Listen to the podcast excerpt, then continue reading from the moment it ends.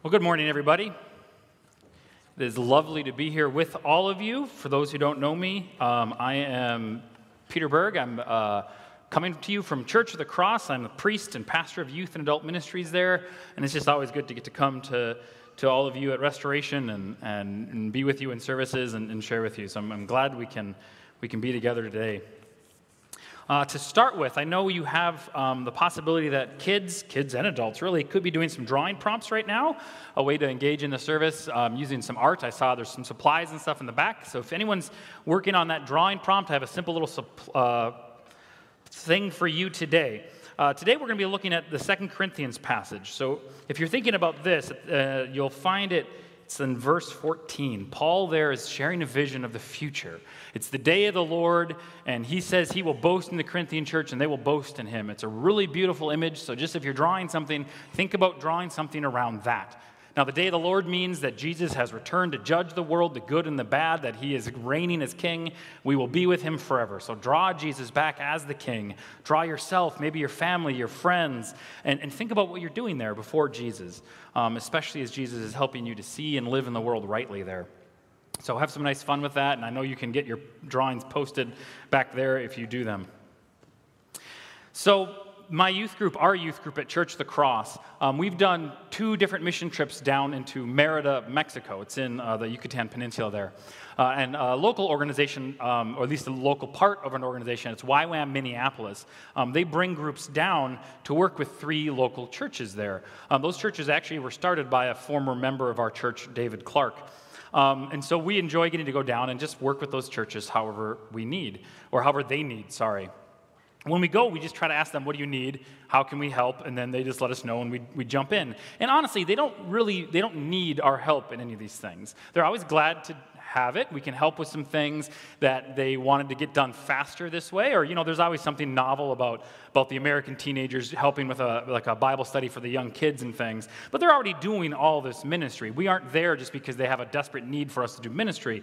Frankly, what they really want from us, what they are most excited about when we come, is just getting to be with us. They are so eager to be with other Christians and especially to connect with the church even from far away. So they go so out of their way to give us a warm welcome. Many of us notice, especially in how they feed us, that warm welcome. But so we'd have meals together with them, we'd worship together, we would hang out with them. Um, and throughout that whole time, they would take time to tell us their stories, uh, especially each pastor, one pastor for each church. Um, but then church members, they would, they would find time to tell their testimony. How did God save them? How has God been working among them and in their communities? Uh, how He's been faithful. And they would often add words of encouragement and also challenge. They would want to teach us and speak to us and all of these things as well. There were frankly a couple lovely times where um, someone would come up to me and they would just start telling me their whole story, even though I don't know any meaningful Spanish. Um, and I'd grab like a youth who knows a lot of Spanish. And then oftentimes, though, those they were too excited. They would go so fast the youth couldn't even keep up. They couldn't translate or hold on, but they just had to tell me what God had done in their lives and challenge in that way. And it's just beautiful and wonderful moments. Um, the trips are just a great delight, especially for these relationships. Um, and they really demonstrated to all of us how powerfully, very powerfully, what it means that we are one body with churches around the world. Um, these, these were great opportunities where we, sh- we were showed just what it means that we're actually all connected through the gospel. We have very little in common with the uh, believers in Merida, uh, but in Christ, we have all that matters. And we loved each other. We enjoyed each other's company. We could celebrate together. We were united in Christ, in his gospel, and that was what mattered. Well, as we explore this, this passage from 2 Corinthians today, we will not see that type of joy and celebration. Really, we're going to see the opposite. Throughout the whole book, even, it's that way. But we will see at the very center of Paul's argument that the center of his conduct, his relationship with the Corinthians, it is the gospel. They have all been united together by Christ's great work, and that is what they must rely on to guide them forward together. So, as we begin, I think it's helpful here to have a brief explanation of what is going on between Paul and the Corinthian church. Uh, this is part of a, a, a long term, ongoing relationship, and this letter comes amidst pretty big ongoing troubles, and so that becomes very central even in our passage here. So the church in Corinth was planted by Paul um, sometime before this letter, so maybe at five years at this point. Um, and they've been having problems with what they believed and how they lived. And actually, if you read 1 Corinthians, you'll find Paul addresses many of the problems that were springing up in this church. But it seems 1 Corinthians, that letter was not well received by this church. So Paul, it was actually received so poorly, Paul has to make an emergency visit down to Corinth for this church. And that was a very hard visit. Paul actually calls it a painful visit. It seems many in the church were not receptive to him. They wouldn't receive his message. Um, there's at least one leader who was in outright um, conflict with Paul. And then after this painful visit, Paul wrote another letter to the Corinthian church. That's not Second Corinthians, it's a different letter. Paul talks about it as a severe letter. It was very hard for him to do, to write that letter. But that was delivered by Titus. Uh, and thankfully, many in the church um, began to repent and to turn back and to start wanting to restore this relationship they had with Paul. But still, everything was not yet right in the Corinthian church. There were still some practicing and believing things that contradict the gospel, and there are others who are undermining Paul's authority. Especially, there was a group of other leaders. They were calling themselves apostles.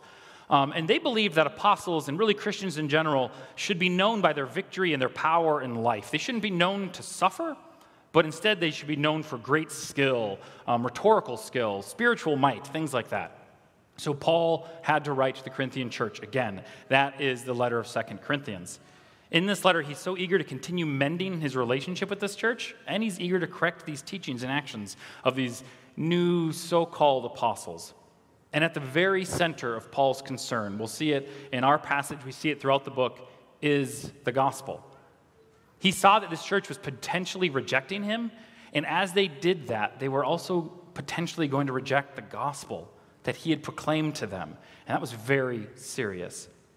So, this is the situation we're stepping into, even in this part of the first chapter. We've skipped the introduction here, and we are seeing Paul begin to move directly into addressing these concerns and problems that stand between him and the Corinthian church. Now, we can just begin by acknowledging this is kind of a confusing passage. Even if you're like me and you've read it 20 or 30 or more times recently, it's not the easiest argument to follow. So I think it helps just to look briefly, kind of right in the middle of the passage. If you look at verses 19 to 22, um, here we ultimately just see Paul is simply proclaiming the gospel. He says it's the Son of God, Jesus Christ, that they proclaimed. It's in Christ that all God's promises are yes. And in Christ, um, they have been established, anointed, sealed, given the Holy Spirit. We'll come back and unpack that a bit more, but for now, just recognize the gospel here. Paul shares it at the very center of his discussion because it underlies everything that he is saying and doing. It explains Paul's conduct among the Corinthian church, it guides all the decisions that he has made on their behalf, and it even the gospel created the relationship that Paul and the Corinthian church have together. The gospel is the reason for their deep and necessary connection, the reason they have to go forward and make things right. So, just as we go forward, just keep the gospel in mind. Keep seeing the gospel throughout this. Now, we can go back to the very beginning of this part of the passage here in verse 12. So, Paul again is beginning to step into this pain and problems that are existing between him and the Corinthian church. And he begins right away by clarifying all of his actions, all of his teachings among them. And he just says, Our boast is this, that we have behaved in the world with simplicity and godly sincerity. He uses the language of boasting here, and if you actually continue in the book, he uses it off and on. Um, that may hit us wrong. What he means when we think about boasting, it's not what we typically think about boasting. When I hear boasting, I first think about arrogance, right? Or, or that, hey, you should look at me, I'm amazing type pride. That is not what Paul means. Paul means confidence, but especially he means here confidence before God. Paul just means that when he says he can boast, he means I can hold this up as good before the Lord. It really seems that these new apostles in Corinth were really good at boasting. So Paul, even here, begins to counter their boasts about strength and power with true boasting in things that are truly good. So here, Paul boasts before Corinth, again, not of power, but of simplicity, of godly sincerity. Paul says that he has lived in the world, and especially that he has lived for the Corinthian believers, not according to worldly wisdom, that worldly wisdom that prefers things like strength and power, but he's lived by God's grace. And it is by God's grace that Paul has been singularly focused on the gospel. That's, and, and the good of the church. Think of the simplicity part there.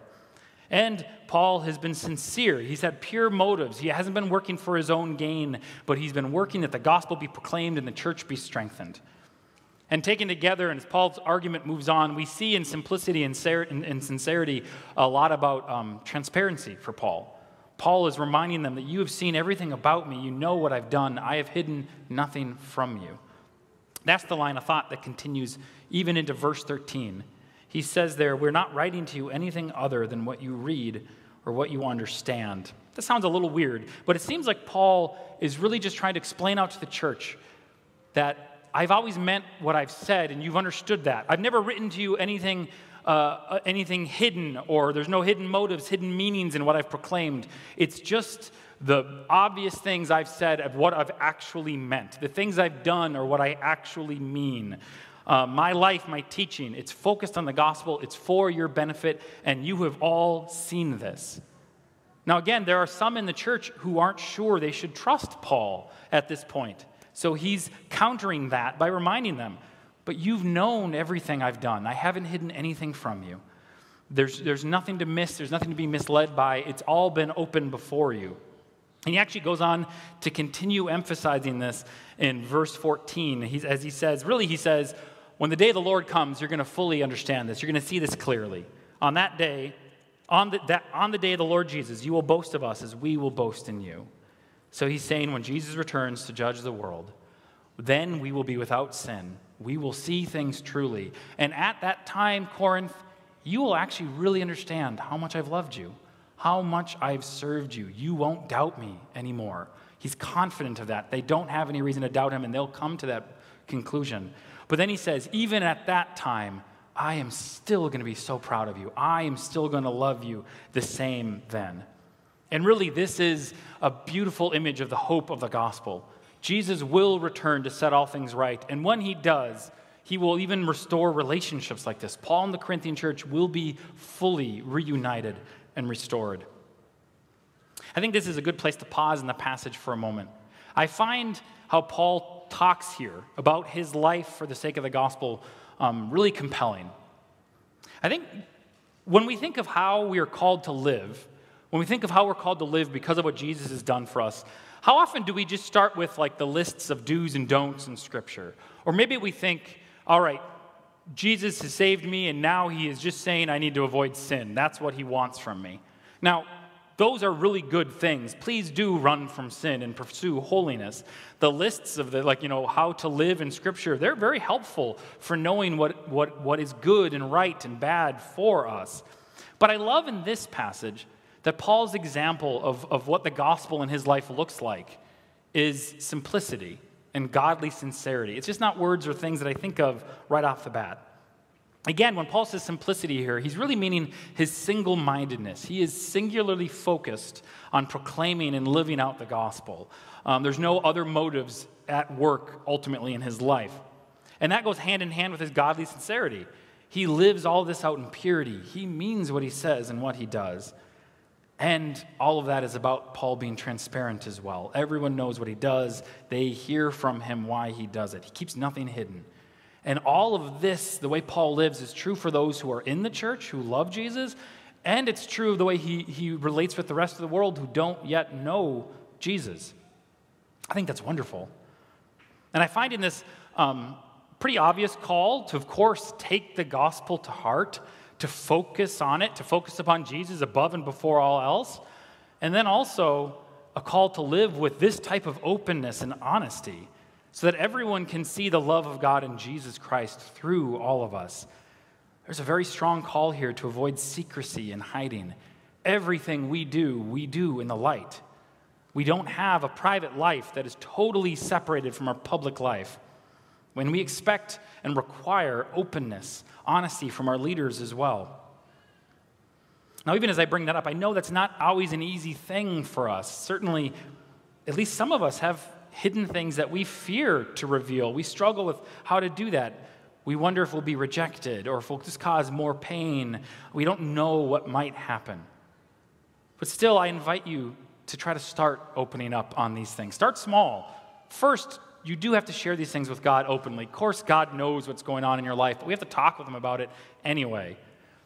And then try talking with a spouse or a close friend, or grab some of the staff here at Restoration. Set up time for confession with Pastor Rick.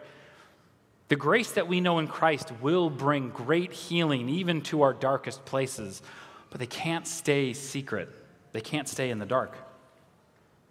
But Paul continues on from here uh, to really what seems like a pretty small thing, and that is a change of plans. Originally, Paul had wanted to visit uh, the church in Corinth twice once on his way to Macedonia, and then once as he returned.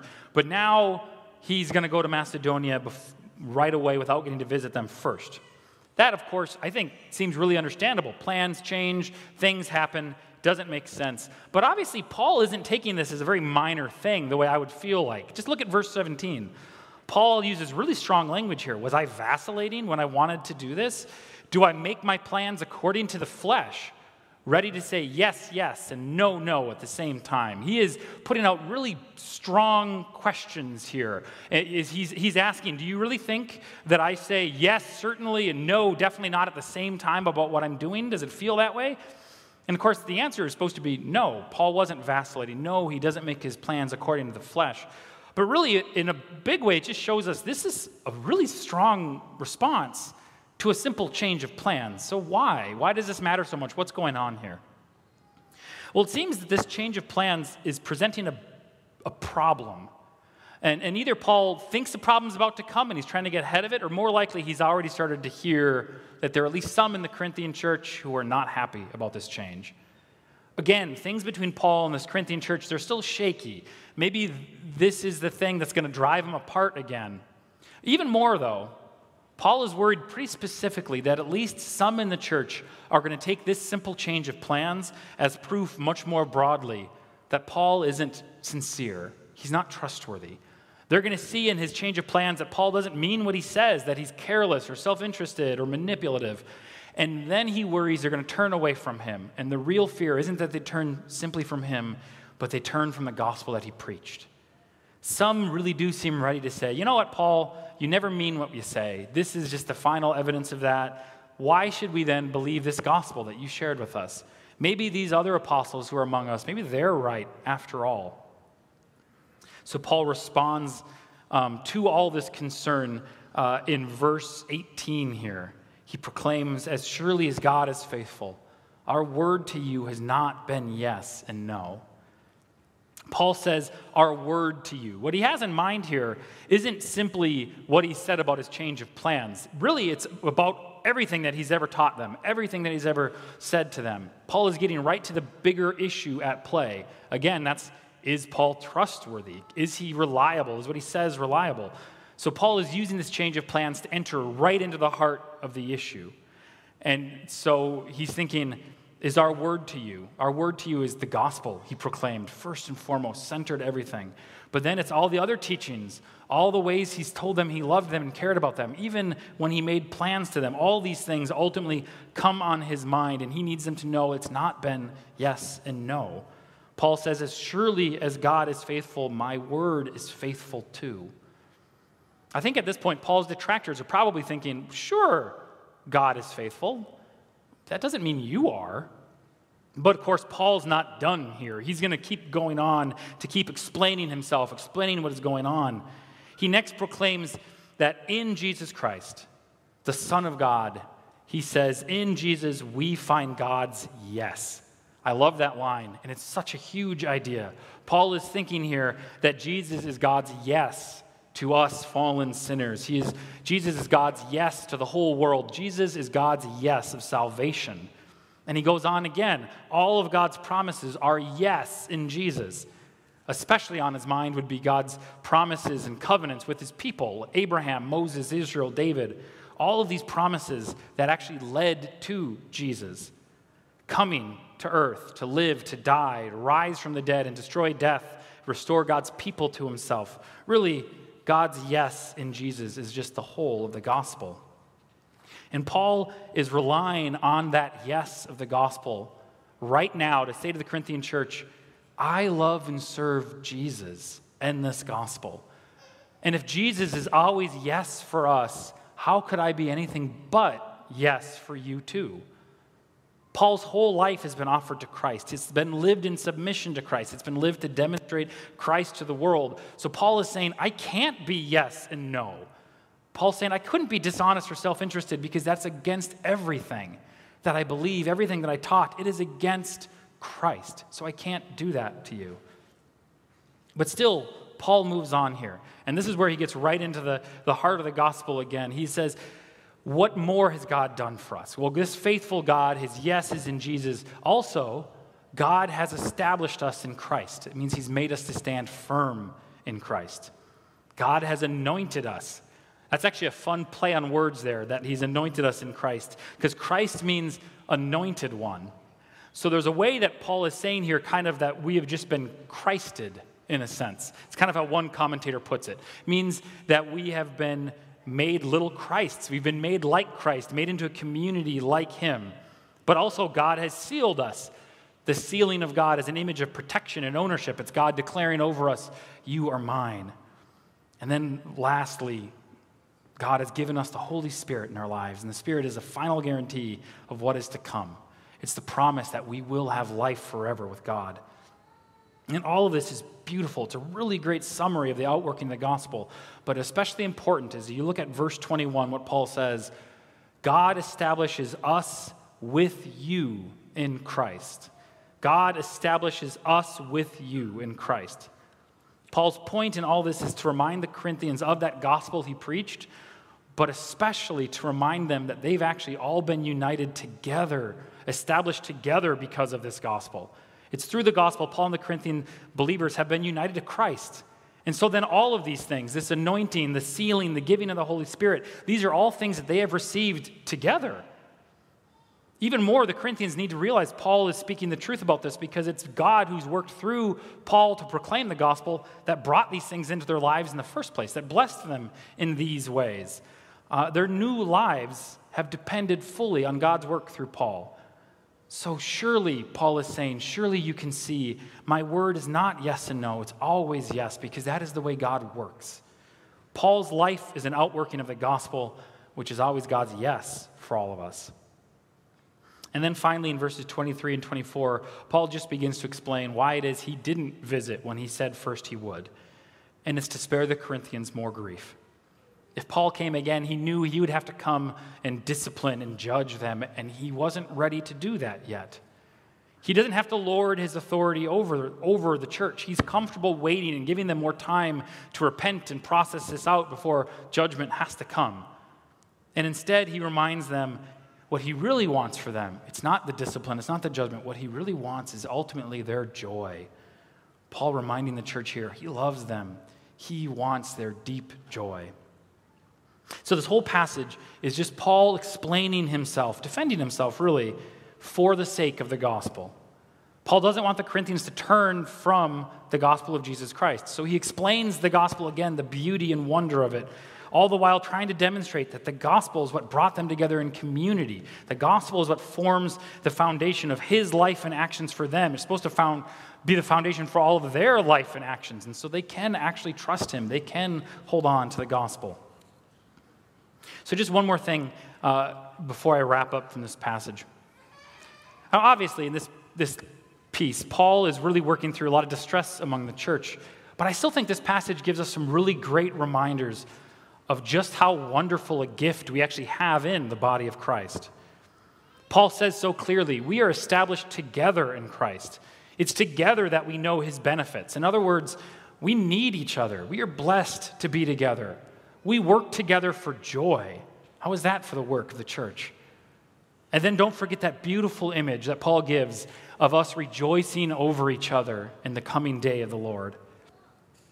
But of course, all of this isn't just something to be thankful for, just something to imagine into the future. We can begin to do so many of these things now. We can rejoice over each other now. The encouragement, the support we give each other in the church, it's necessary and beautiful and wonderful. And with that, we aren't waiting until the end of all things to be people of joy. Our life together can be, even should be, characterized by the joy we can give each other now. And even more, as we've been established in Christ, we've been made, we've been established together in Christ.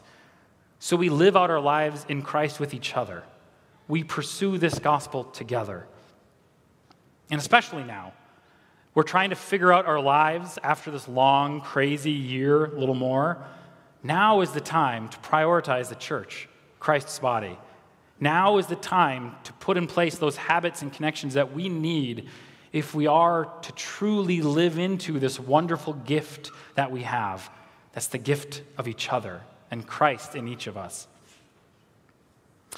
The beautiful connections that, that we found with those churches in Merida, those aren't meant to be something unique. They aren't meant to be something we can only know by traveling thousands and thousands of miles away. It is something that we can know weekly, daily, even, right here, as we live more and more into this wonderful gospel community that Jesus died to form.